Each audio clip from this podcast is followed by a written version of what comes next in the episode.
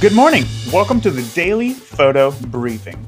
I'm Raymond, and today is Photo Assignment Friday. So, whether you have an iPhone or a DSLR, these assignments will help you grow your skills and become a better photographer. Take a selfie. Okay, the word selfie may have a bit of a negative connotation to those of us over 30. So, just think of this as a self portrait. Self portraits are extremely important. They are a visual record of who you are at a certain point in your life um, in time. So take a photo of yourself in your favorite room. Take a photo of yourself in your least favorite place to be. Take a photo of yourself in a place that calms you. Adding context to your portraits will elevate their power.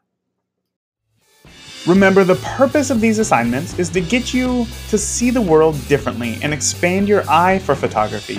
So please, don't just phone it in, really try. When you're done, share your photos on Instagram and use the hashtag BPP365. I'd love to see your photo and help you connect with other listeners. Let's have fun. I'll talk to you tomorrow.